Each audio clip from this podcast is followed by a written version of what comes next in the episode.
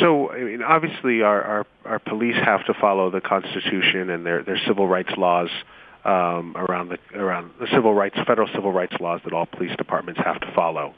But beyond that, policing is largely a state and local function. Uh, there are approximately 18,000 police departments around the country. About 50% of those law enforcement agencies have 10 or fewer officers in them. Uh, and so uh, it is really hard for the federal government to regulate their conduct. But that being said, there are, there are ways to incentivize good behavior. Um, obviously, we have um, our COPS program, Community Oriented Police Office of Community Community Oriented Policing Services, and that program provides uh, best practices for police departments around the country.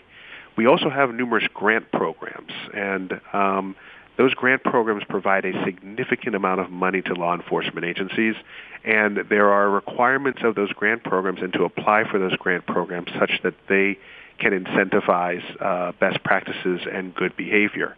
Uh, similar to that, and we also uh, on Monday released uh, the final Federal Equipment Working Group report, uh, which some have uh, have called the militarization report. And this is the idea that if um, if law enforcement agencies are going to acquire or use federal funds to acquire uh, equip certain pieces of equipment that we call controlled equipment, that with that equipment should come certain policies and certain training um, to ensure that the police officer department doesn't only know how to use that specific equipment, but is trained um, on things like constitutional policing and, and the civil rights statutes. So there are ways to incentivize best practices and good behavior. But I also want to emphasize what uh, David Wilkinson mentioned, and that is transparency.